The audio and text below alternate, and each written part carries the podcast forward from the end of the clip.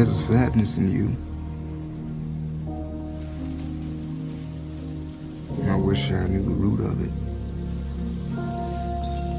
Wish I could help you with it.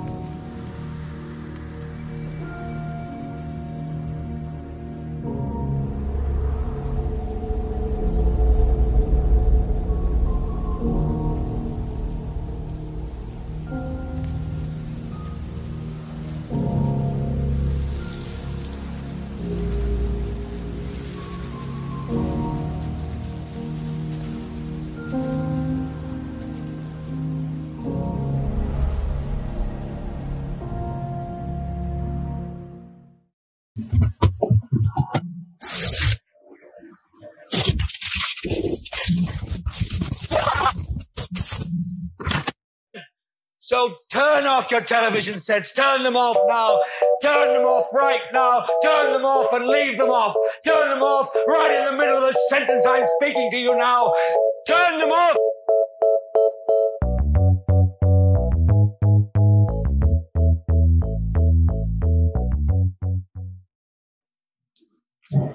What's going on, people? Thanks for joining us for a penultimate recap of Underground Railroad. So we're gonna do things. I, I had to. So we're gonna do things a, a bit different. This is three recaps in one, but don't feel bad because we are just going to do a quick acknowledgement of the Fannie Briggs episode and get straight into like the meat of the show, which is the, the two Indiana. So, but before we get there, uh, D, how's it going? I'm good. How are you? I so okay. So before we hop into that, I did something today that I typically don't do before these recaps. I watched the episode right before right before this recap. So I'm recapping with the episode fresh on my mind and I'm still processing. I might be at a loss for words at times, but that's because that's because it's just getting so much better. But I told you, and you didn't listen. I mean, I, I, I knew, I knew. Yeah. So yeah, let's get into the um the Fannie Briggs episode. Um, D, what you what you think about this short little eighteen minute episode?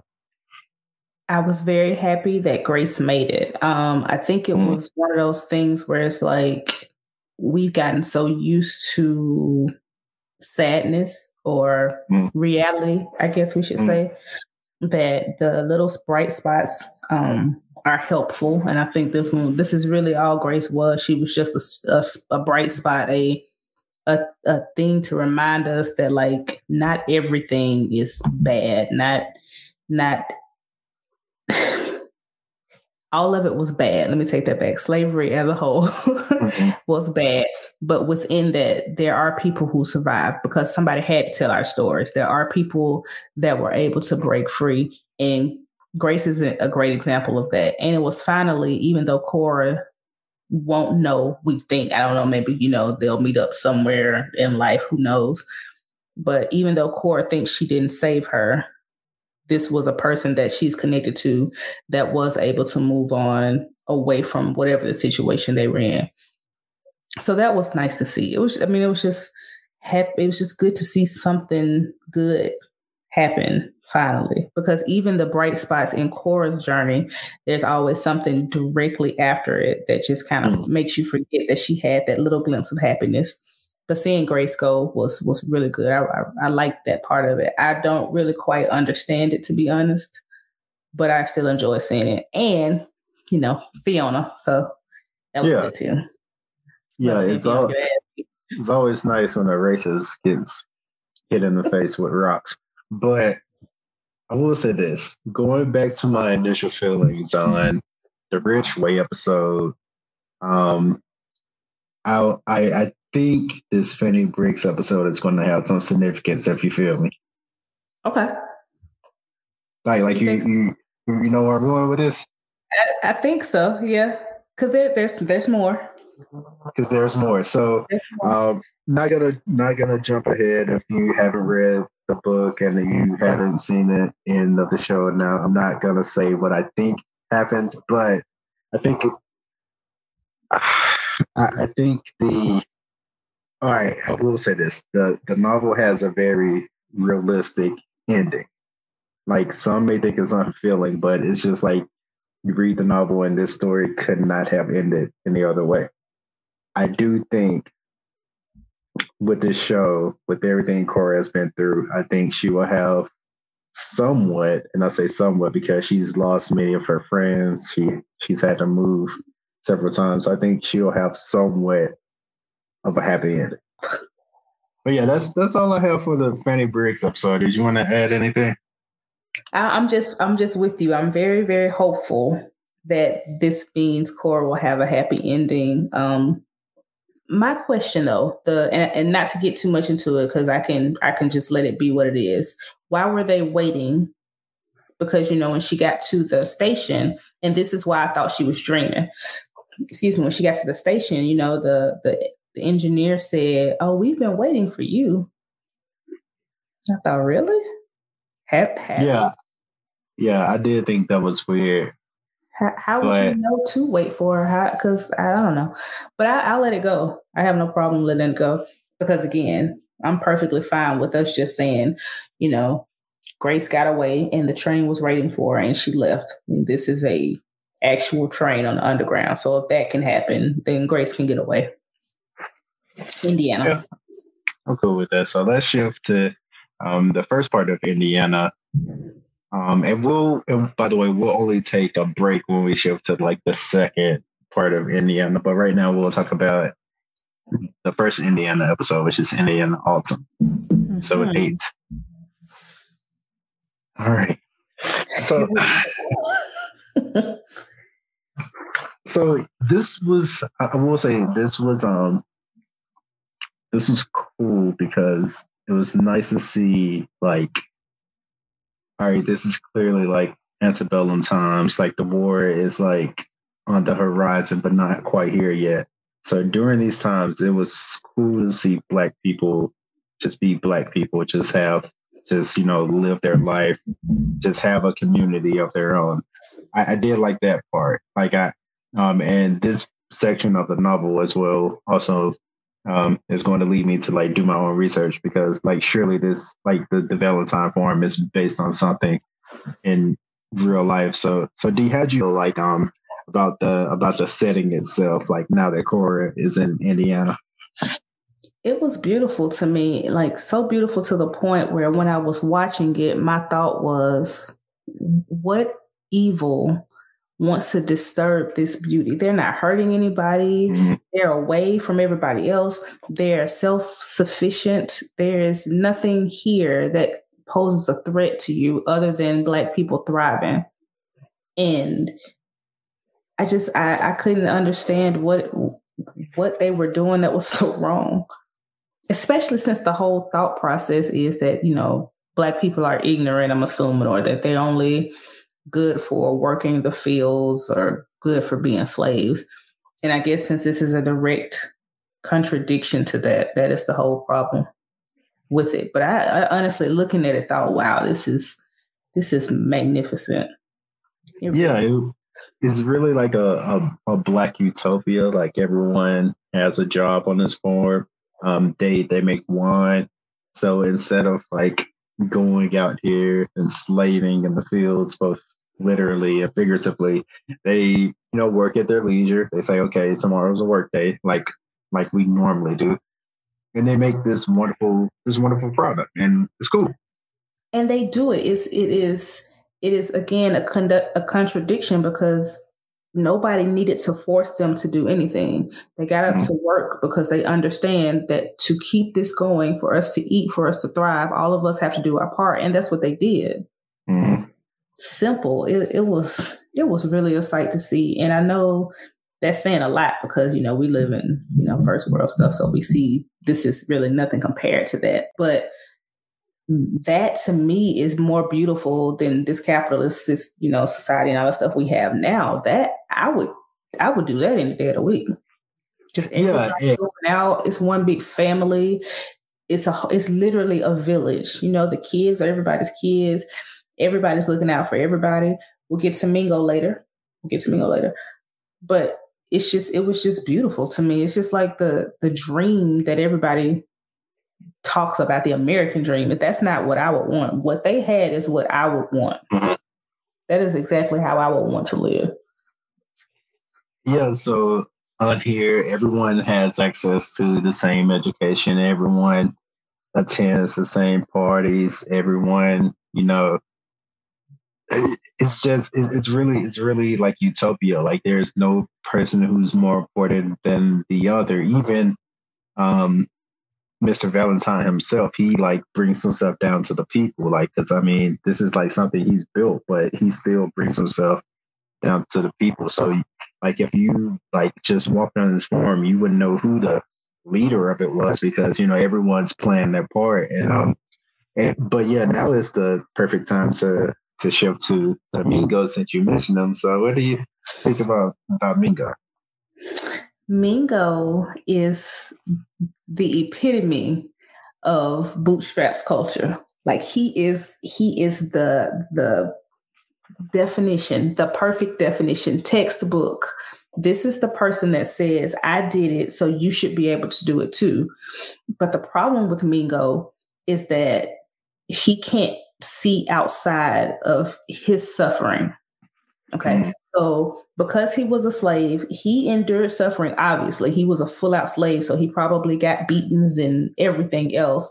But he's not factoring in the, um, the fact that he still was able, like he had the opportunity to mm-hmm. buy his freedom. Not every slave had that opportunity. You could work forever and you are my property forever because you're mine. The slave owner still has to say, okay, I'll grant you this thing if you do this. And then at any point they can say, well, you know, never mind. I was just mm-hmm. kidding.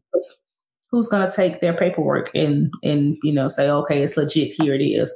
Other than the judge, it seems like their judge was fair. I will say that. It seems like the Indiana judge where they were was a f- air quotes fair man because it was still quid pro quo means quid pro quo because he was bringing quote quid Y'all know what I'm trying to say. Yeah, quid for quo. That's what it was because they were still in exchange for the wine. So it wasn't like he was doing them favors because they were bringing the wine. It was if you bring the wine, I will do my job the way I'm supposed to do it. Yeah. So it's not you, like can bribe me into doing my job properly. Into, do, into doing it properly. exactly. As long as you keep feeding me this wine, look, y'all, y'all are good to go. Just, just, just adhere to the law like you have been doing, and I will do my side. But I, I Mingo just, he is, like I said, one of those people who thinks that I did this myself. I, I did this. I worked and I got my family out, and everybody else should be able to do the same thing. I'm just as good as any of these other people. And the thing that I think was the most amazing to me is that he wanted so desperately to still wanted so desperately to be accepted by the white people. Like still, he wanted to be an equal.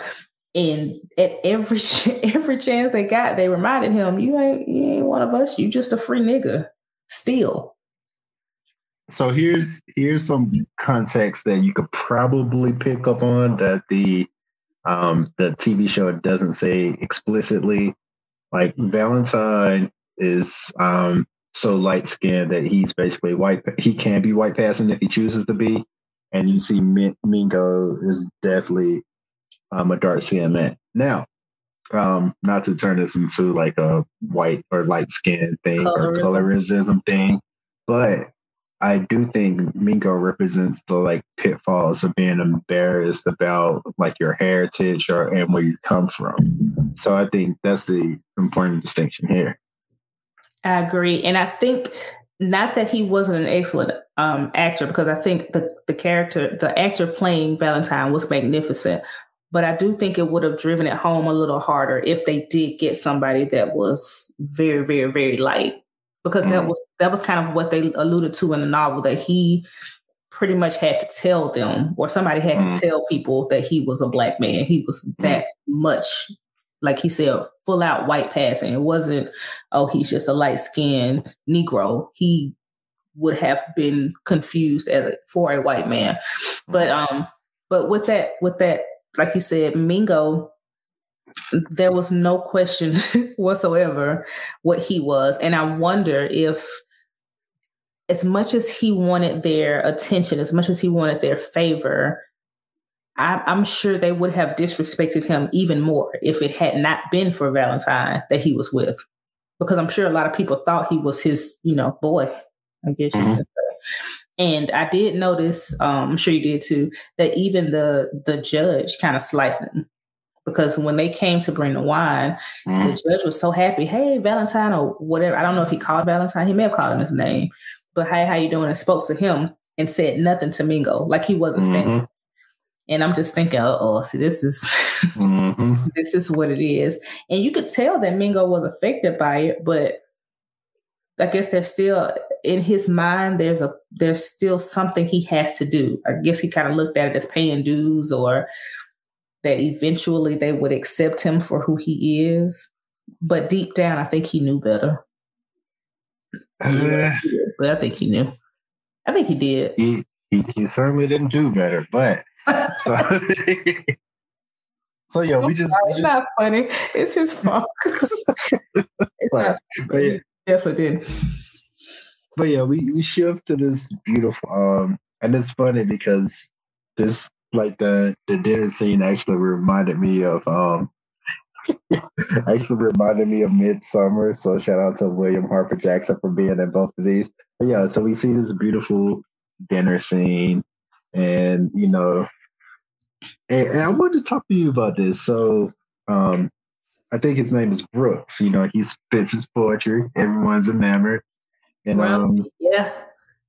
And, and, Georgina is like she she just takes her claim. Now now help now help me remember. Uh, I like am I am I am I misremembering this that George, I thought Georgina was accounted for. I should say again and i think i'm with you the the the lines have gotten blurred because i don't remember either i do remember her being a character and i do remember that initially there was friction between her and Cora but mm-hmm. i don't remember her and rumsey in the novel connecting in that way i think they all right. them but i don't remember her you know throwing her pokeball at him like that because she yeah. was choosing hard. And she was like, I will and give you my sorrows. he was like, and he was like, bet. He's like, we'll get down on one knee. I'm gonna give you some sorrows, like, but they just like they really that that I don't know why it was there. I don't know why the direction was changed from the novel, but I didn't dislike it. I actually quite enjoyed it because it was yeah. It was nice to see just black people just they just being people. They're flirting mm-hmm. with each other. They are they choosing. They just be they just able to be, you know, mm-hmm. and you don't because on the plantations you don't necessarily get to do that. We saw mm-hmm. what Terrence does. It's like, hey, you and you go do what you do but and I know that there were weddings and you know couples on the plantations. I'm not taking away. Of course, we all know about jumping the broom. But when it came down to it, Terrence still decides, I know who you say your wife is, but I don't care. You know, let's get this going. But this was different. This was a legit like courtship. And it was just mm-hmm. beautiful to see. It really was. I liked it. I just I just liked how it was like flirting is going people gonna flirt the same from from back in the day to now because that game will run forever from both mm-hmm. sides. And I just really enjoyed the fact that she was able to approach him in that manner and he was able to reciprocate and it didn't feel forced. It didn't feel like she didn't feel like she was in any danger. It was just it was just beautiful to me to see. But to answer your question, I do think, like you said in the book, she was she belonged to another okay, I, was about, I was about to say I don't I don't think I was smashing that, but um, he was was he he seemed pre- he was pretty young, right? I mean, not yeah, like he, a child, but fairly young. Yeah, yeah. If I remember correctly. Yeah, he was pretty young. Yeah, I know. Well, Georgina, Georgina moved but, on to the next. But yeah, so somebody else is is running game. Speaking of game, you know, um, Mr. Mr. Royal and and Miss Cora. Mm-hmm, Miss Cora. Miss Core. Now the the with them, it really felt good to see her happy and mm-hmm. I, I knew what was coming. I knew, I knew, you knew. And we knew how it would play out, but it was still just nice to see her. It kind of, kind of give indication that she may be interested or she may entertain Royal. Mm-hmm. Um, and I think a part of that was because she she didn't with Caesar and she saw what happened. So this was a situation where it's kind of like I can do the same thing with him, or I can allow myself to possibly like, do I like him? Can I do I? And it's I think she was kind of wrapping her brain around it too. And the fact that he was really um sweet. He was just really a mm. genuinely sweet man to her. I think that helped too because she she had that with Caesar. Like he was very kind to her as well. But I think this this time she got a little more because he's already saved her. But he never he never let on that she owed him anything. Mm. You know, it was just like I'm I want you, but you have to want me too. You don't owe me anything. I don't want you to feel like you're mine because I saved you. I want you to be mine because that's what you want to. And that was still nice to see some a man being kind to her because she she hasn't had much kindness in her life, you know. Yeah, it, and it, it almost like restores her humanity because she gets to just feel emotions again. Like just think about that. Like just think about like if you like weren't allowed to feel emotions, like anything. So so to do right. Yeah so yeah, to see her like actually have someone you know interested in her and and be able to reciprocate that that was that was, pretty nice for the moment. So uh, you know, I'm glad that she was able to experience that. I'm trying to I'm trying to hold back from saying certain things, but yeah, I'm glad she was able to experience that for the moment. So she experienced she experienced certain things. Yeah. yeah.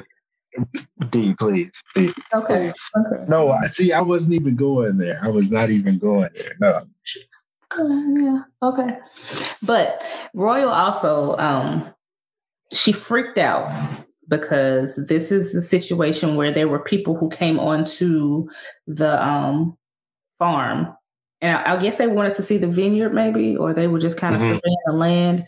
And she like freaked out and she took off running because of course she thought they're they're here for me. Mm-hmm. And at this point, she hadn't disclosed to the people um, where she'd come from, where she'd run away from, or that she was wanted for murder. And she freaks out.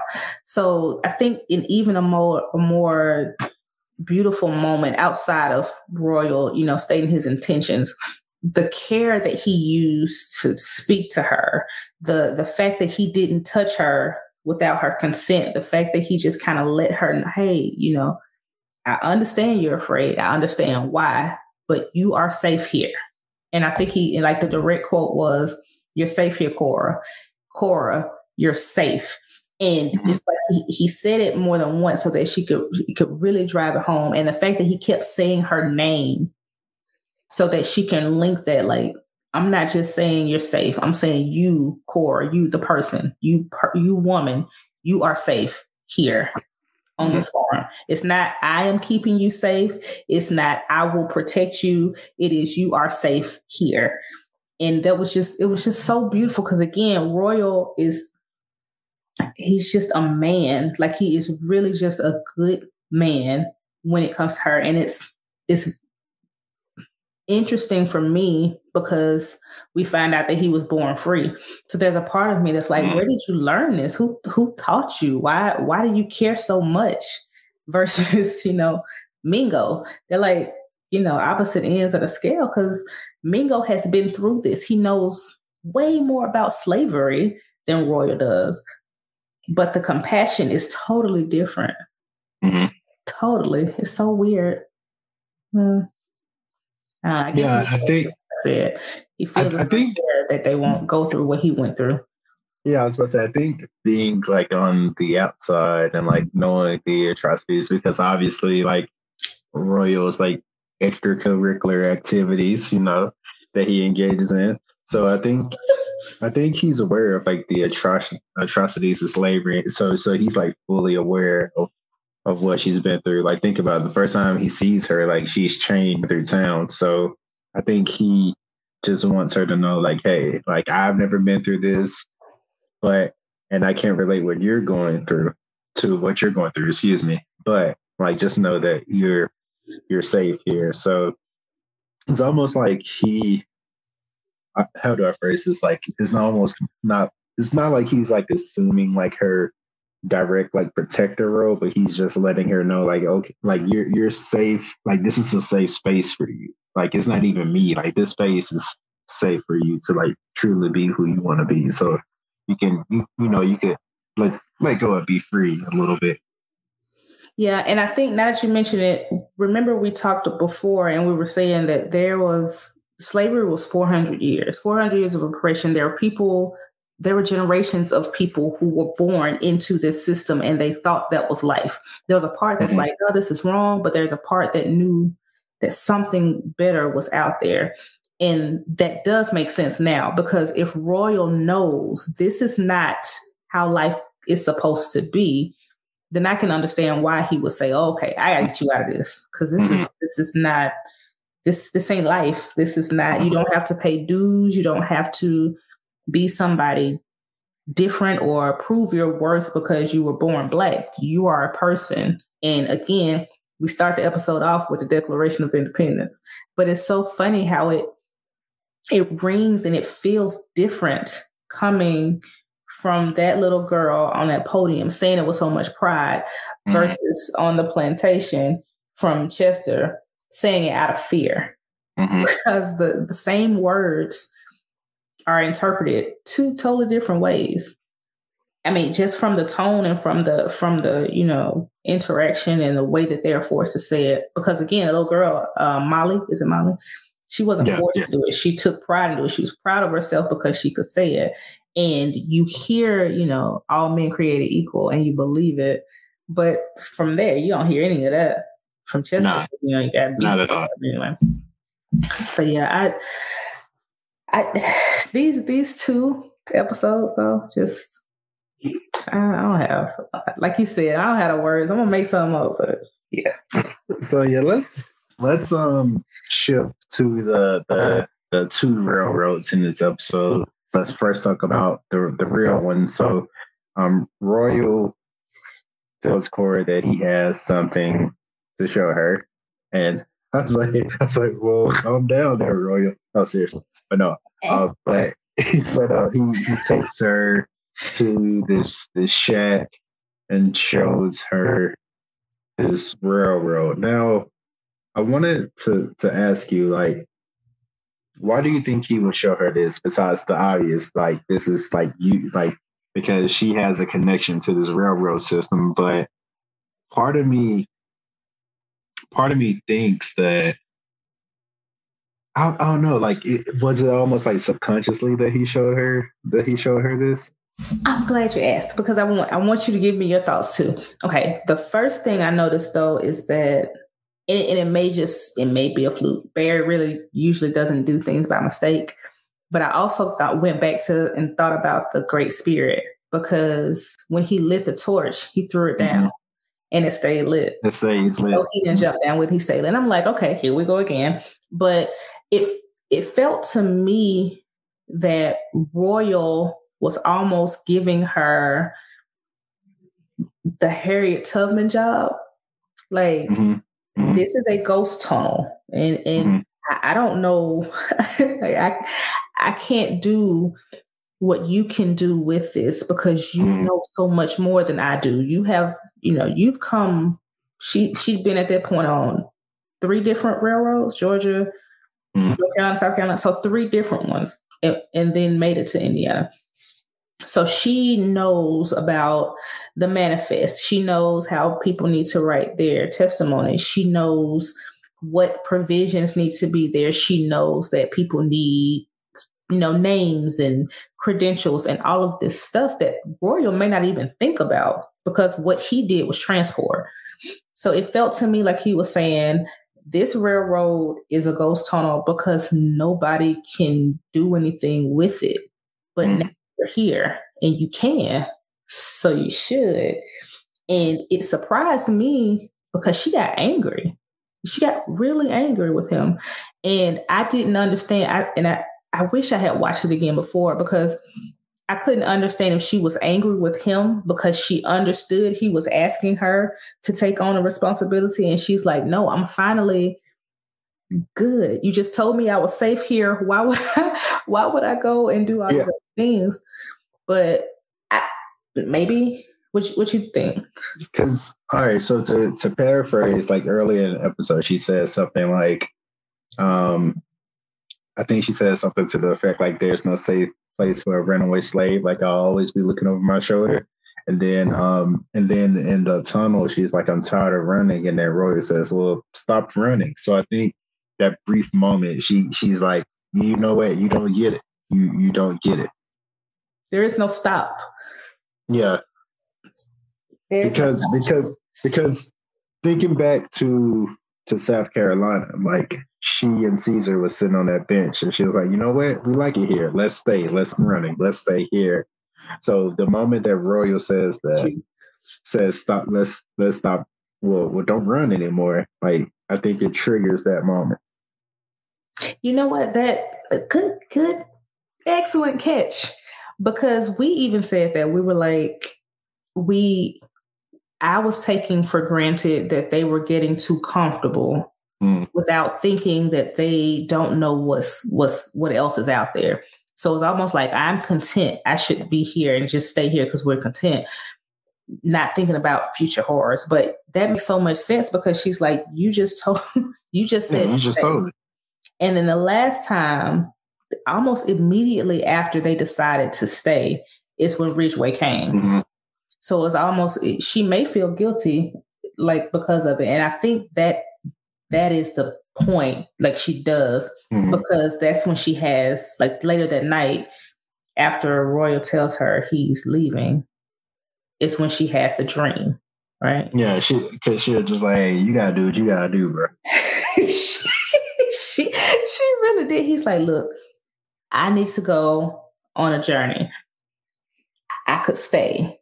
And I, again Royal is like, I just really, really appreciate how he's written because if nothing else, he is true. And he mm-hmm. said, This is what they're asking me to do. I am asking you. I'm not beating around bush. I'm not playing around. I, I am saying to you, do you want me to stay?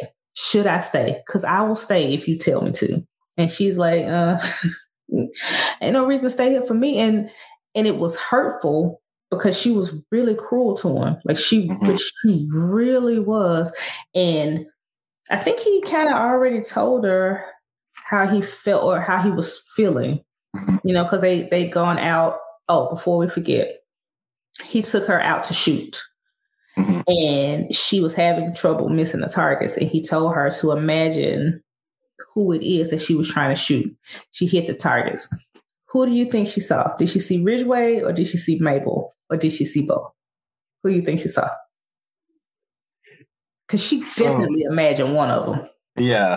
So to me, her, I mean, I, I would accept both answers because, as Ridgeway told her, like her anger originates from Mabel, but he definitely wants to get Ridgeway out of here. So I, I would, I would accept both answers.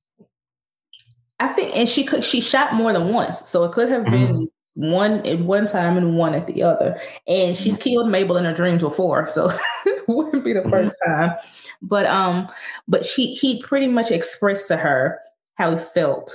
Um, I don't think he kissed her or anything. I think they danced maybe, but I don't yeah. think he'd come on to her in that way. I think he just let her know, like, I am yours if you want me.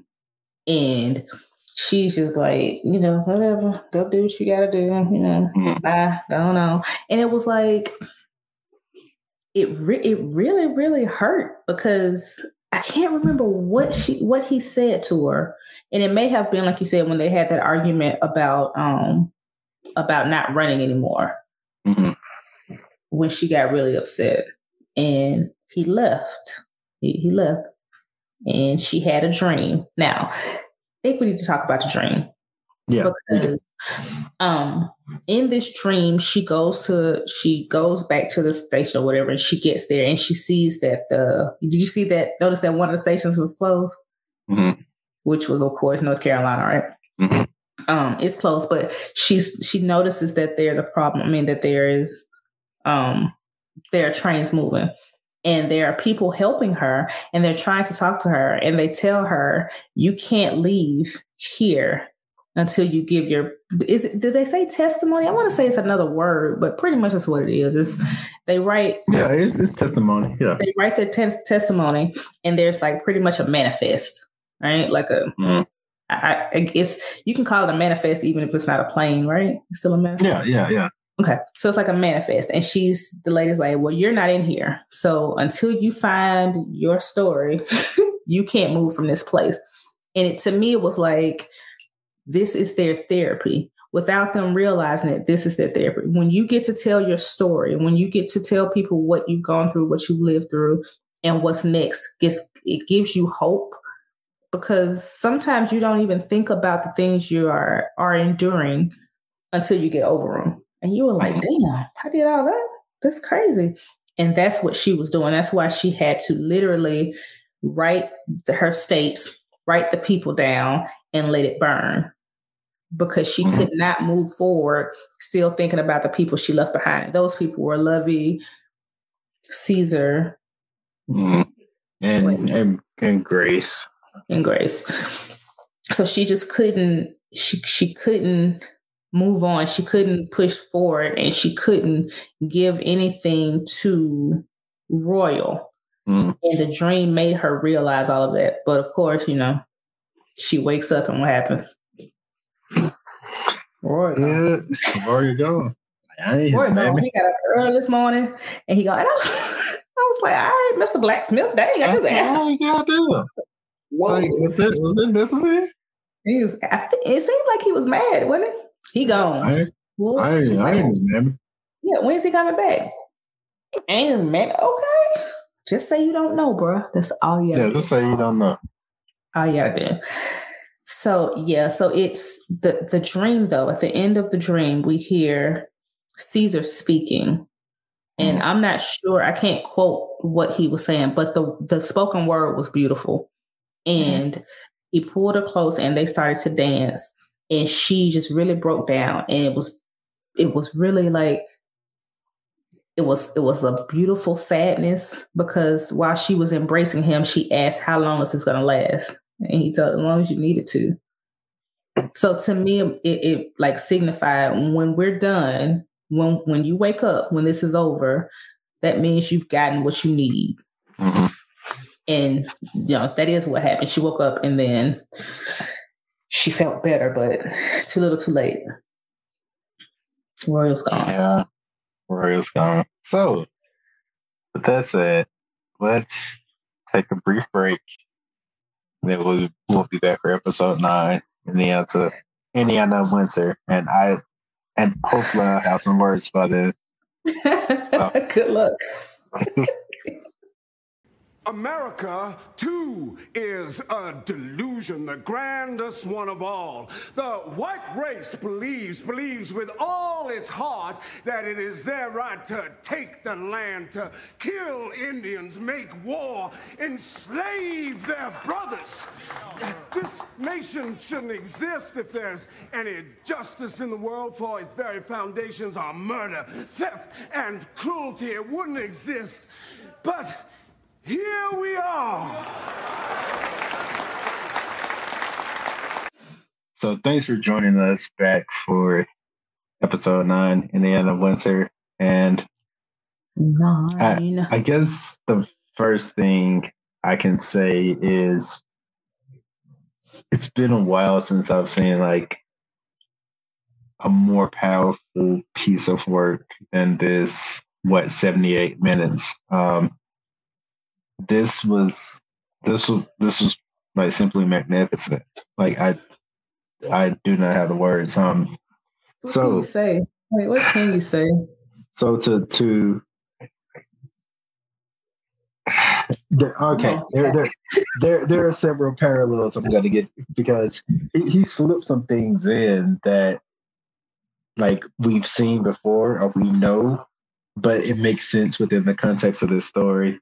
And I will get there when we get there, but um, but we'll just we'll just jump right right into that. But um, of course, um, it opens with Ridgeway back at um Papa Ridgeway house, and and of course, like he's going to be back on his mission. Like the mission isn't over. He he has his sights set on one specific thing, and that is to find Cora. That's it. That is his life's work at this point. That is what he wants. That that is his life. That is that is his mission. Like mm-hmm. his life's mission is to get Cora and return her to the Randall farm. That is his mission. Nothing else. That's it. I, I, I was about to say, given the the path that the that the show is taking, I don't even think that's his mission anymore. He just wants Cora. You think so? Because yeah, because he goes to the town, and the judge is like, "Well, yeah, okay, you can have her. Just produce a deed, and I'll write you a warrant." And he's like, "I don't have a deed. Why wouldn't he have a deed?" Because Terrence is dead. That's why he doesn't have a deed. Terrence is dead, which means that you can't return her to Terrence because Terrence is dead. Right. So right now he he is a bounty hunter who is trying to capture a slave, not even for a bounty anymore, just simply for his like personal pride. Because like you said, Terrence is dead. So How you get a no a dead man? Right. So there's no point of him even like seeking out Cora anymore. Like go do your go do your job. You know, you're an agent of the United States. Go do your job. But no, he is still has his sights set on Cora. And it's it's it's it's also Mabel. Like you that's the thing, is mm. it's Cora, but is an extension of Mabel. So again, like you mm. said, she's his she's his Moby Dick and he cannot let that go. And because he's I think he's given up on Mabel. I honestly do. I think he's just like, she's in Canada, she's in the wind. I'm not going to find her. But this daughter of hers, she won't get me twice. Like that will not happen. Um, I do. I did notice that they didn't explicitly say that he was dead. Like in a novel, they just tell you, "Oh, Terrence." Oh yeah, like he he dead, dead. Right, and then that, but that is what was the catapults in the film. I mean, in the novel for Royal telling her she was free. He's like, Your slave master is dead. You're free. Like, you are free. You have nothing to worry about. And Cora was like, No, I will never be free because Ridgeway is still alive. She knew. She knew, and she knew forever she was going to have to mm-hmm. keep her head on a swivel because as long as he breathes air, as long as he has air in his lungs, he would not stop hunting her ever. And it proved to be true. Like, he just won't stop. It's not going to stop ever. So, so question: Like, how soon into the episode did you realize like Mingo would be the one, you know, whether knowingly or unknowingly, to do them in? I knew the uh, the last episode. I knew it was going to be him. I did. Yeah. I knew because I, I started to think though the the only thing though is the last episode I thought he was going to willingly give her over. Like I thought he knew mm coming. Like it was going to be, hey, this is what it is. Almost like a, a Judas type thing, mm-hmm. like Judas and the Black Messiah. Like, okay, y'all come get her. Like, don't bother my wife. Don't bother my kids. Go get her, and then we'll sign this deed to the land, which is what they were trying to do. They were trying to make. Mm-hmm. They were trying to take a percentage, I think, of the vineyard or the sales of the wine or something like that. So, so basically, so basically, they had the wine, and, and it's love the wine. The judge loves the wine. Love so it. they just need to, they needed like basically distribution, and they also needed to like ramp up like production. So they wanted to take percentage of of like basically the wine sold and also like a piece of the land. Which, if you know anything about um, rich white man and land, um, yeah, you just don't do deals what with Valentine say? You give them a little bit, and they're gonna take the whole. Yeah, you give them a piece. They want it. They want. Yeah, they want say, the whole thing. Ronnie, I ask if you have a production problem, what are you going to do to ramp up production? I what mean, you do? What can you bring onto the farm that would do everything you say with little to no pay? Yeah. Your production. Yeah. There's no doubt in my mind they were they were gonna flat out turn that farm into a plantation. It was going to happen. It was yeah. Yeah. That that was gonna happen. And I think Valentine knew. Yeah, so, so they were gonna come in on something that was already pre-built. They were just gonna like, you know what, this is ours. We take over the whole operation now. This, this is a government operation now. Yeah, yeah. Um Okay, so Mingo. Uh I knew I knew pretty soon. I knew pretty soon that Mingo would be the one because I think at this point they'd already played like the poker game, maybe. Mm-hmm. And he was still not getting the respect that he wanted. And I think Mingo thought, and I honestly think this was like a, a survival instinct or a, a part of like this this is I promise it makes sense. You know how like sometimes single moms get a lot of flack because they're the parent that stayed mm-hmm. and the the um the the father's gone, but the kid can't accept that the father didn't want him. It's just that you have done something wrong.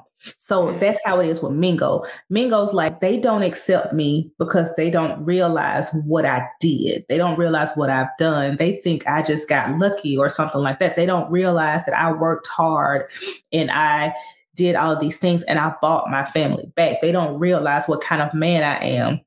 Instead, like he would rather take that instead of understanding and really accepting the fact that they don't respect you and they won't because to you, to them, you are a nigga, and that's all you're ever gonna be. Mm-hmm. That you're not a black man, you are not a white passing man, you are not Valentine.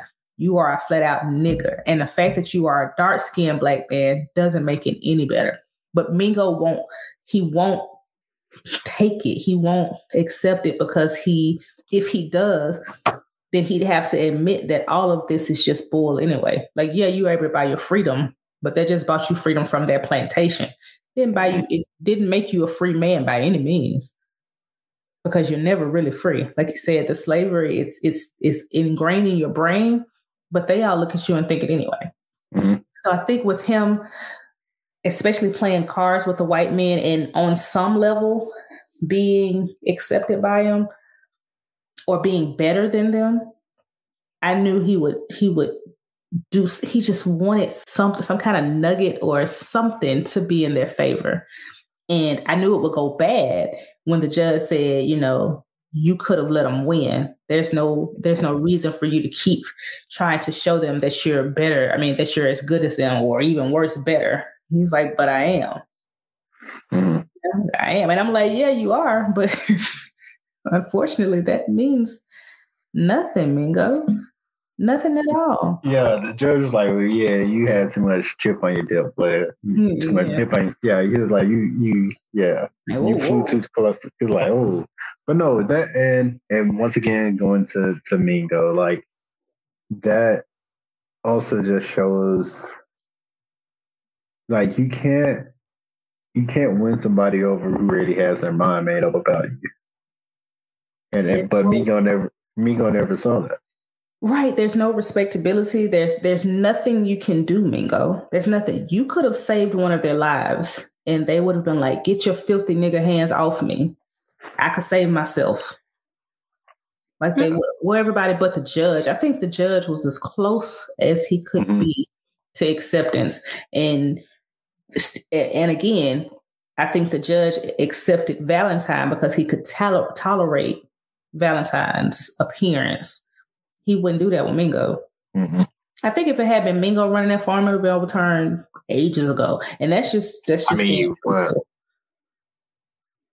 well, yeah. I mean, See, yeah.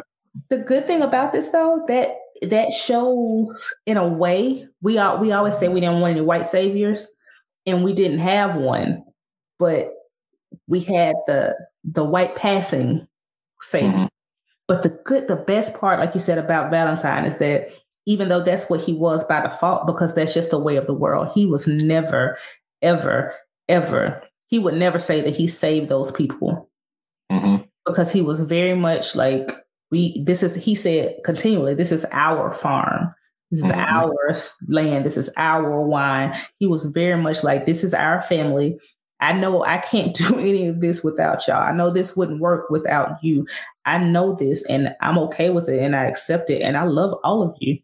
Mingo, you too. But I don't I don't know what you can do with a Mingo. Like what what do you how do you hang? There's nothing you could have done. You can't throw them away. You can't turn them away. I guess you could, but so I'm gonna slightly jump ahead just a just a just a teensy bit. Okay. Um do you pick up so what does the I guess the the contrast between Mingo and Valentine make you think about like two figures in history? Malcolm and uh, Martin. You're getting more, but before that. Before them? Think, think, think, think turn of the century. Turn of the century. Oh, Obama? No, you're going in the wrong direction now. W. Oh, go the other way. Booker T. Washington. Booker T. Washington. Oh, oh, yeah. I was talking about that, like the whole talented tenth and all of that stuff. Yeah. Yeah. Okay. I agree. Because I, uh, they kind of said that though, right? Like they kind of actually had a full out when they did their speeches. The contrast. yeah, you're right. That's exactly that's you're exactly right. what I'm talking about because um um, Booker T. Washington, like towards the end of his life and and after his life, took a lot of flack because people realized that he was making like basically a lot of like backdoor deals with people who were doing, you know, direct harm to the black community. And W.E.B. Du Bois, I mean, his talented tenth, I mean, of course, it's under scrutiny now, but he was like, hey, like, we need the elite of the elite to to lift us out of this. We could do it on our own. We don't need them. So yeah, the the the, the contrast was there. I, I thought it was like very interesting to see that played out in this episode. I'm, I'm glad you said that because that's what it felt like. Yeah, like you said, it was like respectability pro- politics versus the talented 10th. And also, people need to understand talented 10th wasn't, I see a lot of people like confusing really what it was. Mm-hmm. It's like you said, it was like this elite 10 talented 10th. They're great, but they should be using their greatness for helping. It's not mm-hmm. like we're saying, it's not like we're saying this is this is the great 10% and this is the this is the yeah, we're just taking them and moving them. Yeah. Yeah. This is the crown jewel of black people. Let's take this 10th and move them to an island and then have a, a, a great society of black people and leave the rest of us there. No, they were like, look, okay, if you're the talented 10th, that's great. But what are you doing with it? Like mm-hmm. you you should be helping. You should be taking that and flooding it back into your people. Like the like you said, the sum is not greater than its parts. So you should be helping your people and you should be building your people up not buying a Bentley for a billionaire. Like that's, that's mm-hmm. not. But anyway, anyway, um, so I yeah, I'm glad you said that because it's it looked like it was exactly that. Like it's word for word, bar for bar. I was the first one. Mm-hmm. I was the first one. No, but I. mm-hmm. I am yes. boys. Yeah, he got that yes. from the tenth. He got that from me. that was me. Drink, but no. To, to, to, to go back, so um, so Cora, um, see, oh, what's what's the name of the kid who who took her to Ellis? Yeah, so so Cora sees Ellis, and and you know the everybody's happy, but she also sees who she someone see? very special, Mister Mister Royal. Yay! Royal's back. It was really good to see him because I'm like, please don't let him die. Please don't let him die. And of course, mm-hmm. I've read the novel. I know he didn't die, but still, you have to be thinking that when he leaves, hopefully he comes back because he's going. He already told her it's pretty dangerous, and I've got to go here. But I was so happy to see Ellis. Oh my gosh, I was so happy to see him. because again, this is a person who's directly linked to Cora. Mm-hmm. And I guess in a way though, she didn't help she didn't help him. He was able to help her. Mm. But I think she did. I think her resilience, her determination, I think that helped him. That that that set with him and helps him keep pushing. Mm. Because you know, he he had every intention of leaving her where she was. And she was like, Oh, uh, I ain't staying here. And then she and then she yeah, she tells him that she's from from Georgia. And he's like, Oh, you you made a tough stuff. So why I, are you here? so I think at that moment he got to see like how he fits within the the railroad, and he's like, oh, so this is just more than me just taking these, you know, these old routes and you know fixing these trains. Like I I'm actually part of like something bigger. Like I see it now because remember he couldn't transport human cargo because he was too young. But seeing Cora, he's like, okay, I see my place in this, and this is really important and and the fact that she made it that's gotta make you know that's gotta you gotta mm-hmm. feel something like mm-hmm. look look what i did i i didn't save her she saved herself but imagine if i had left her like mm-hmm. look at the greatness that came out of me doing this even though she persisted because she was getting on the train like she probably would have just held on to it from the side but he still allowed her to do it he helped her he gave her food and she got to where she was going um back to royal though um, I think the the this part when they talked when they had their come to Jesus, that may have been like my favorite part of the show, and mm-hmm. it's mostly because again it was we you saw. Never see how, oh, never mind. What? I was going to say you never see a woman apologize.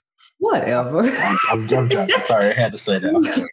she was very cruel to him like very, very cruel. And nobody could argue that she owed him an apology. But the best part was is that he took mm-hmm. that and he said, Yes, you did this thing, but this is what I did. And I'm sorry for what I did because you did your part because of me. Like I I'm not saying that I caused you to do it, but I can't pretend that I didn't play a part in it. And it was just mm-hmm. beautiful because it was like accountability? Mm-hmm. What? Right. What? And it, it was it was like a it was a it, very much an acknowledgement from him saying, I was ashamed. I made you feel away and I ran and I just I, I left. I, I went and did something else. And I didn't have to I didn't have to deal with it because I was off doing something else. But the fact that she was there on the farm, thinking of him every day, and then having to not knowing if he would ever come back. That's torture. Mm. And he acknowledged that. And I just I just really thought that it was just so dope that both of them were just like, hey, you messed up, I messed up, I'm sorry, you sorry, let's move on. And move on they did.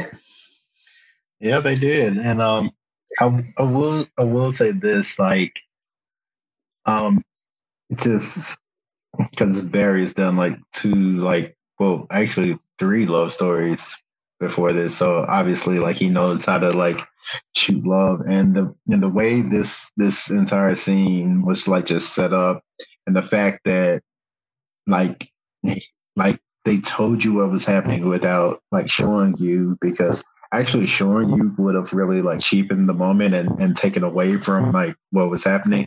So yeah, just the whole setup of that was just like just like wonderful when she like I, I could feel your heartbeat in like that moment because like that like there are like several like layers on this. She's like, first I'm I'm touching you, I can feel your physical heartbeat, but then she's like, I can feel your excitement in this moment.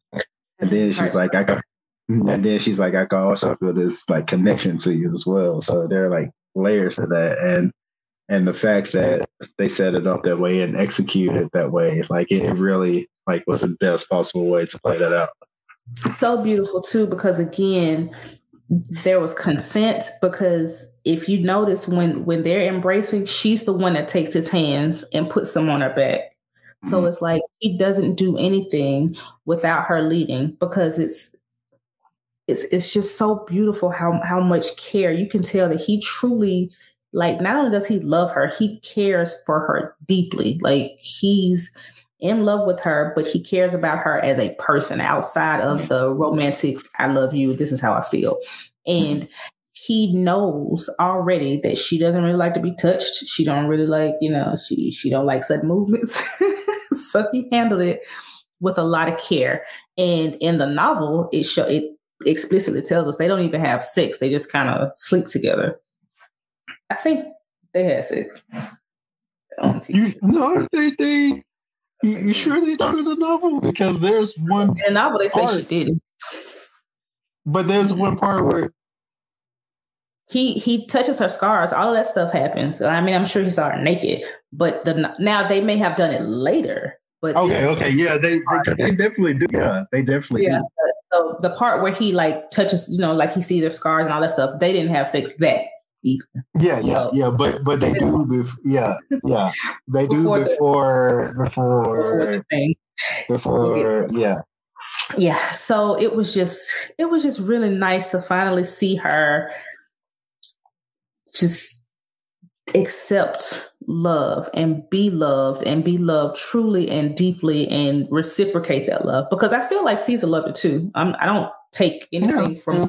I think he loved her as deeply, but you know that situation he was taken from her. But this one, and also I think it was beautiful that they showed her have her moment with Caesar, not literally, but you know, still so she's able to move move away from that because there was no way she could give a heart to anybody else until she let it go from like until she got it got it back from Caesar.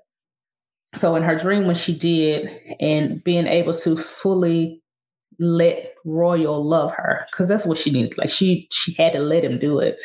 It was just really beautiful to see. And in the midst, it's crazy that in the midst of all this mess, we still see these beautiful love stories because they're there. Mm-hmm. Like mm-hmm. Valentine's, that's one. Um, Molly and her mom, that's another one. You know, um, Homer and Ridgeway, which is weird, but it's there. I don't like it at all. It feels weird. It feels a little uh, questionable, but it's there.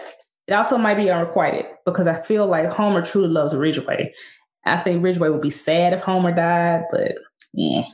I'm like, damn, I gotta find another damn. Mm, dang. Damn. My little one died. Okay. On to the next. Back, back to Cora. So when when did you, since we're getting there now, when did you think, um, how soon did you think Mingo was gonna be the one to betray him? The Judas.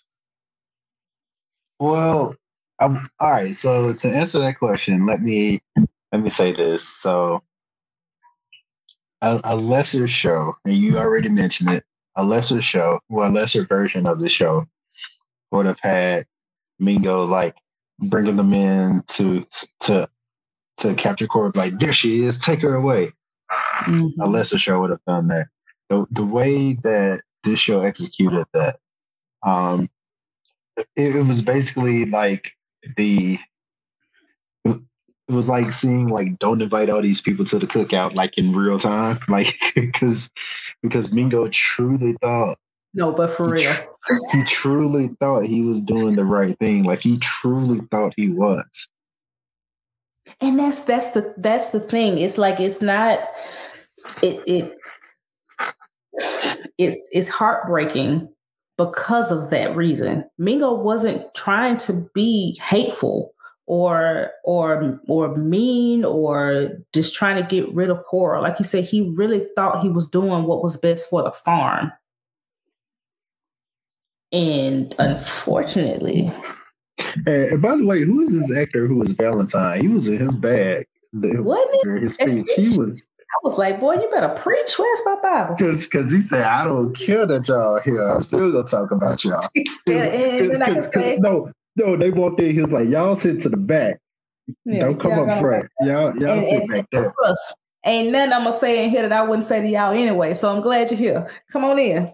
Come on in, fellowship. Now, with that, um, this is this is bingo. Like you said, Mingo and Valentine, and they're having their standoff because at this point, Cora has told everybody mm-hmm. who she is and what the deal is, and they are voting on one sharing the profits with the government, and then two, whether Cora should stay on the farm or not. And Cora's like, whatever y'all decide, I'm I'm okay with it. Like I want to stay, but if y'all tell me I need to leave, you know, that's fine. I been through worse, right? Royal was like, "Nah, you ain't going nowhere." But whatever. Um, I want to add that okra again mm-hmm. came up because when Ridgeway and um, Homer were looking through the living quarters, he found that bag. And that's when he knew he was there. I want to add though, um, we can't forget that the judge's man, whoever he was, his right hand man, is the one who really, who who really did set it up. Yeah. Because Mingo really was just like, I invited them just so they could survey the. Like I just wanted them here. He invited the judge. He didn't invite the rest of the the mm-hmm. um the part. Well, I can't even say the party, but the the henchmen. That was Ridgeway. Um, but the okra came up again, and in the first episode we did, I mentioned that on the elevator when Cora was going up to see the doctor, the attendant winked at her, mm-hmm. and that to me was just a a, a shot to Homer because in the novel it's Homer that winks at her during the the whole you know um not spectacle the deliberation before the massacre. Um it's really sad was really sad um I knew it was coming and like seeing them come up and surround the church or school. It was it the church or the school? I think it was a church or school. Like it's kind of one yeah. the same. The, the, meeting area. Yeah. It was really tough. Um I had to like brace myself and it didn't work, of course, but it was really, it was really, really, really tough to see because Valentine, I think, took the first bullet, maybe. Mm-hmm. And I think that the worst part is, is because he was so passionate about it. Like Valentine said, I would rather burn it down mm-hmm. than give them a piece of it. Like mm-hmm. than to give them one of these fine grapes that we use for this wine. I would rather burn it down because if you give them a piece, they will take the whole thing. Now he's saying this again with yeah. them standing right to their face.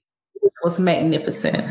Like it, it was it was awesome. But it was it was really tough to see because first of all, it was cowardice as hell because mm-hmm. you did this. You you you had this sneak attack. They're they're outgunned because they're not outmanned, but they're outgunned, and they still prevailed. Prevail, meaning there were some survivors, but it's really hard to see. And I think the worst part, outside of Valentine, was that they had every intention to kill everybody. It wasn't yeah, like this was going to be a total slaughter. Yeah, we're not going to send a message. This was, yeah, that's exactly what it was. It was a slaughter. We don't care about any of this stuff. He wanted to get, like, Ridgeway wanted to get Cora. So he was going to take her and let them do whatever they wanted to, but it burn it down, whatever. But they still were able to get out, which again shows the resilience of a people who stand together. Look, let me tell you, hold on, let me tell you something. That that that Gloria Valentine, let me tell you about her. She, she, she, she, she wore red. That's what I was just about to say because it it's it's one of those things where you know when people are in sync. It's outside of mm-hmm. not that they just love each other, but they are in sync because she mm-hmm. is probably going through the worst tragedy of her life. She's like he's lying there lifeless in her hands, but she's like, I still got people to take care of. Mm-hmm. We have to get out of here. She came up with a plan, and guess what? It worked. Yeah. Cause it's crazy because because when they when they when they kill like the first one the guy she's like she's like nah we gotta get up out of here like she immediately tells she's like yeah she's like yeah we can get out of here just sit here she said what she say one man and she's like all the guns she was like we just gotta uh-huh. go and she knew some of them wouldn't make it but she yeah. was the only way out and um they did they went and they got out she went and got her guns and I think Georgina was still there yeah Georgina was there too uh, Rumsey died. I think so. Yeah, I think he. No, he does. He does. Yeah. Mingo dies. Now,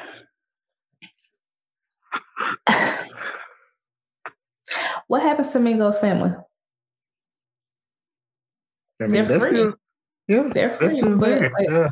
what happens to everybody else on the farm? Like at this point, I'm just trying to figure out what's what's next. What happens next? We got because again, this is a slaughter, and there are people who survive, but we don't see we when once the farm is handling the farm business, they go and get their guns and they're pretty much taking it back. Ridgeway is dragging Cora, you know, across whatever, trying to get to the railroad. Now, in the midst of this tragedy, this was the part where my my heart started to flutter because I knew mm-hmm. what was coming. I, I got excited, yeah. and I'm like, "Yes, this is it." So he takes her and he's just like, take me to it now. And I mean, he's like literally dragging her across, you know, the ground. And it, it flashed back to um to Tennessee running because all you see is fire again mm-hmm. all over.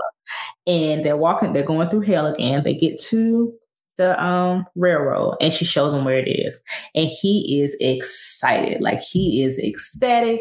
He doesn't know what to do with himself. And Cora starts to go down and he follows And I'm like, yes, this is it. This is it. And we called it. Mm-hmm. Because, um, I asked Ronnie after the, when we first when we saw the first episode, I said, "You think that's Ridgeway and Cora falling in the uh in that first scene?" He's like, "Oh yeah, definitely." He's like, "I mean, of course, people are going to think it's something else, but that has to be them." And that's exactly what it was, which to me was brilliant because it like it sends a nod to the readers um, mm-hmm. because we knew who it was. Like it was no doubt in my mind who it was. But he did that throughout the whole thing. Mm-hmm. Which so it's like it's not taken away from if you didn't read the novel because it's still a very complete story without it. But it still seems like you still got little little nuggets or Easter eggs or whatever else in there from the novel. Yeah, because because watching watching the episode, like if you didn't read the novel, you don't know what you're looking at, and then that moment happens, and you're like, oh, because it, it's it's in it's in the very first episode, the first like 15 seconds. Yeah, you can't see him, um, which is yeah, smart, just, right? Yeah, mm-hmm. just see a man falling because if you if you don't read it, I mean, if you haven't read it, of course you're gonna think it's Caesar because mm-hmm. that's who it is. You think it's Caesar, but um, it was just uh, it was it was awesome, and just to see him falling and I'm not the biggest fan of slow motion unless it's done right. And this was it, it's it's so look this and this is why I'm speechless because from the the scene that happened for for all right. So it starts off as this action sequence, which I didn't know like the way that that Barry and, and James Laxton shot that was wonderful. Then it shifts to like just as like dare I say is like it is such a gorgeous shot when they're like they're like both falling. And like the light is like just illuminating them as they're fall- like it just it just looks so good. And and then you know I, it's it's yes, weird it's, to say that it's beautiful but it is. It really is like yeah it really was dope. But see, and I think the the best part was with with them on the ladder because when they came when she came down with um Royal, he made sure to tell her, be very careful, mm-hmm. don't look down, like this is this is serious. And you could see how steep it was, you know, mm-hmm. like you, this is really where it is. And it brought me like it just it's just so many things that was beautiful about it. Because one, when I saw that little girl, and I say little girl because she's small in stature, but this mm-hmm. little woman is like at this point, fuck it. Like she, she, I, in my mind, that's what she said. So she's crawling back up.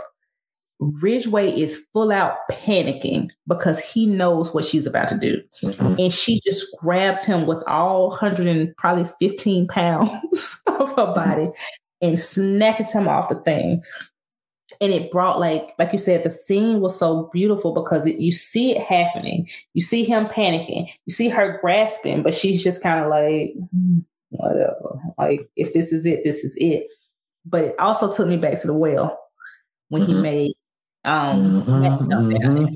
i'm like if this isn't the perfect like instance of comeuppance, I don't know what is. Like mm-hmm. this could not have been done any any better. And I didn't really understand like I said, Mack in the well and all that stuff before, but it brought me back to, like I said, the mm-hmm. the match that he threw down there with the torch, and then him making him break his leg to get down there because now he's broken. And they even give a they even give a nod to Mack. And by the way, when when oh man, when, when Barry does these shots where it's just a, a, character just standing there in, in, their environment and the camera like slowly comes to their face and you like just read the emotions on their face like they like they give a nod to Mack at that moment because it, mm-hmm. it's reminding you that you know like okay you, you play with the great spirit and you know you made me jump down as well now now look at where you're at now look at you and on top of that homer too because he was mm-hmm. at the mm-hmm. top He's the one that ended up killing Matt, but he he now has to suffer because he has to watch what Cora does next. I I'm gonna keep it real with you. I'm gonna keep it real with you for a moment. I went to shot Homer too. Would you really? Yeah, I would have I would have shot the hell out of him. I was I was thinking it. I don't think, but see, I think what was tripping me out was the fact that they like he they had no interaction whatsoever. I thought Homer would have tried to fight her or grab her or like something, but but it just brings back that this is a child. He is mm-hmm. a child. He's 10 years old. Child. But I did um like she just left him there for a while and she's about to leave, but I think she went back to what um what Royal was saying. You know, you know mm-hmm. about this other one. And I don't want to, I don't want to um, forget that she said to Royal, you always talking about I'm special and I'm special and this and this. And she's like, the railroad is special. She's like, what good is it if only mm-hmm. special people get to go? And I'm like, this scene, mm-hmm. this is just mm-hmm. like, like the, and it's also again the opposite of Mingo. Mm-hmm. Everybody mm-hmm. should be free. Like it doesn't, you don't mm-hmm. have to be special. You should be free because you are. So what does she do? She goes back up and she gets Molly. Now, this is when we also get a glimpse of what's going on on the farm now because it looks like it's burning and there are people, but I still don't know, you know, who survived because we know people survive. Um, in the novel, Molly's mom survives. I can't remember her name, yeah. But she survives. But I'm assuming in the in the TV show she didn't because there's no. No, she Molly. she did. Yeah. So Molly goes with with Cora. They go back down, and she sees Royal's gun, and it's just, it's just like mm-hmm. very. when she sees Royal's gun, she took it back down, and it goes back to when I asked you who was she shooting. Mm-hmm. Was it was it I mean, was it Ridgeway or was it Mabel? And at this point, I'm like, okay, whoever she was shooting at the time doesn't matter because who she's about to shoot right now is Ridgeway. And it's just because I'm like, all this time you've been calling her a murderer. Was she a murderer now? Yeah, she for real now. Now, now I am a murderer. Like you can say now that you are looking for me because I am a murderer. You're damn right. I murdered the the great Ridgeway, The great Arnold Ridgeway, was murdered by his damn big fish. Mm-hmm. Full circle. Oh, so, oh my gosh. I'm I'm just so happy that I was able to watch this. I just want so many people to see it because it's just beautiful. It's beautiful. It's it's it's like the girl suffered so much. She went through so much through this whole thing at the hands of Ridgeway. And the best part of all of it is that you told her to get the hate out of her heart. And that is what sustained her. Mm-hmm. Her hate for you. It, it, just goes to show you sometimes we need hate in this world. We, yeah, we need hate. Her, we need we hate. need to hate. We need to hate on people. Hate her hate for him is what saves her in the end. Mm-hmm. Like she hated him so much, she didn't care if she died too. She just wanted him to die. Like you have to die. I would rather you die than you come than you get to come down here and see this. You don't get to see the railroad. No, you get to die. Beautiful. I loved it. Um, what do you think is next though? Because she got on a handcar with Molly and now they're going. So if you don't you kill Homer. Oh yeah, I would. I would have shot the hell out of her. But uh, I felt sorry for her. Ain't, ain't, ain't shit sweet around here. But no. Uh, so I haven't seen the Mabel episode yet. Me neither. Of course. So I'm surprised. You know, you'd be cheating. Stop watching here if you are interested in the novel, because surely they're going to change the ending, and you don't want to know how the novel ends. So Cora takes the hand, the hand, um, yeah, it's the hand card to, and she and she comes out and she is on like she stumbles upon this man who finds her, this man on this wagon, and she gets on the wagon and the man says, We're going west. And it basically shows that this is going to be Cora's life for the rest of her life. Like she's just going to be going place to place to place. But in the show, there's someone who is going west. Who's going west? Ellis is going west. Ellis is going west. Ellis is going and, west. And and and and I think Ellis I think Ellis takes Cora to that to that fictional station that she sees in her mind. I think that station is actually real, and she sees those people, and she sees the the the, the Fannie the Fannie mm-hmm, the Fannie Briggs train. I think that's how the show is. You know what? That would be great too, because Fannie Briggs, in her dream, in in Cora's dream, they were like, "You can't go until your information is in this in this manifest." But Fannie wrote it, so it's in there. Oh, that would be perfect. That you see it. You see it. I see it. That would be perfect because I, again, it. I was like, why is why does why do we care? I mean, we love that Grace made it, but mm-hmm. what is the point of her making? Like they made it a point to show us. Mm-hmm. That she was writing Cora, and of course she knows Cora's history. She was in the attic with her for months. Mm-hmm. So she knows. Oh man! So I think that's how the sh- I think that's how the show is, and and if if I if I predicted this would be the first time in my life where I'd be like, you know what, I predicted I predicted this in it. I'm cool with it. I'm cool. Yeah. Well, we I'm um we get to see what's going to happen with Mabel or where Mabel leads well, to Mabel, and uh-uh. so we we'll see, and that's what we'll be talking about next episode. Oh, if it ends the way you said, I'll be I'm gonna be happy either way, honestly.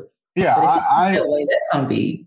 Look, I, I, what, what we're watching now, uh, and and I'll go ahead. I mean, I was I was gonna say this for save this for like final episode, but what we're watching now, I feel like is like just such a masterful piece of work. Like because what what Barry is doing, he's already taking like a, a very rich text and he's he's like finding context underneath the text. Like he's finding things like connections that could have been there the entire time, but you didn't think about. Like mm-hmm. for instance, I'm not gonna say the significance, but as they're going through the swamp and the camera pans and you see the snake, like so yeah, there are things that are in this show that I'm just like you you have to have an understanding of, of the work to adapt it in this matter. And mm-hmm. the way that Barry did it, especially with this last episode, like the way the things that he added in, but still honored the story, like it's it's just wonderful. So so yeah, this is a very important piece of work, and I'm glad that I've um that we've you know taken it you know in, in chunks so we can really enjoy it. Yeah, me too. Because it's it's it's still a it's a lot to watch at once anyway. I don't see how anybody could have watched it. And this is without torture porn. This is just telling a mm-hmm. story. Mm. So it was a lot, but I'm so grateful that that first off that I read the novel, um, and that that that it was adapted because I would have black pain. This is trauma. I don't want to see it, and I wouldn't have watched it. And I'm mm-hmm. glad. I'm so so glad that I just kind of put that aside and paid attention to it because it is a it is a sad story, but it is also very beautiful and masterful. And the sadness that comes along with our stories, we would be remiss to ignore them because it is what it is. Mm-hmm. Like you can't candy code. That's what everybody else is trying to do. You have to make sure that people see these are the atrocities. These are the things that were done to us. It's not make believe. It's, it's not. You don't have to mm-hmm. show the work parts. Like again, you're smart people you know what they're implying. And Barry's done a great job of that. Outside of the big Anthony scene, with the you know in that first episode. And then again, that was that was necessary. So like it, it still like I, it still served the story. It wasn't like gratuitous at all. It was necessary because again, it, it we needed to see mm-hmm. what Randall was like.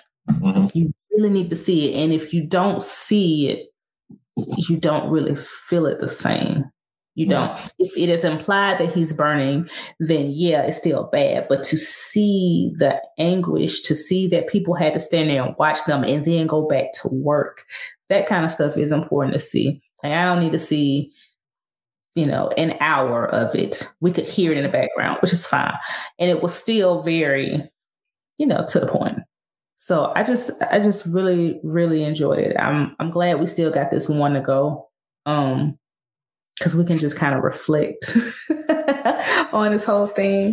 So stick with us, people. We got one more. Got but seriously, th- thanks for thanks for um thanks for watching these. Um, I hope you you're enjoying the show as much as we have. Um, just let us know what you think. You know, like like little little nuggets that you picked up as well. Like if you like have a different read on things or you picked up on something, let us know. Like, please let us know. But um, other than that, I, I think I think I might actually go try to squeeze this Mabel episode. Yeah, we'll see. Really? Yeah, I oh, think I might. You know, you'd be cheating anyway. But he's probably gonna go watch it. So yeah, yeah we'll, but, we'll but yeah. Until next time. Peace. Peace.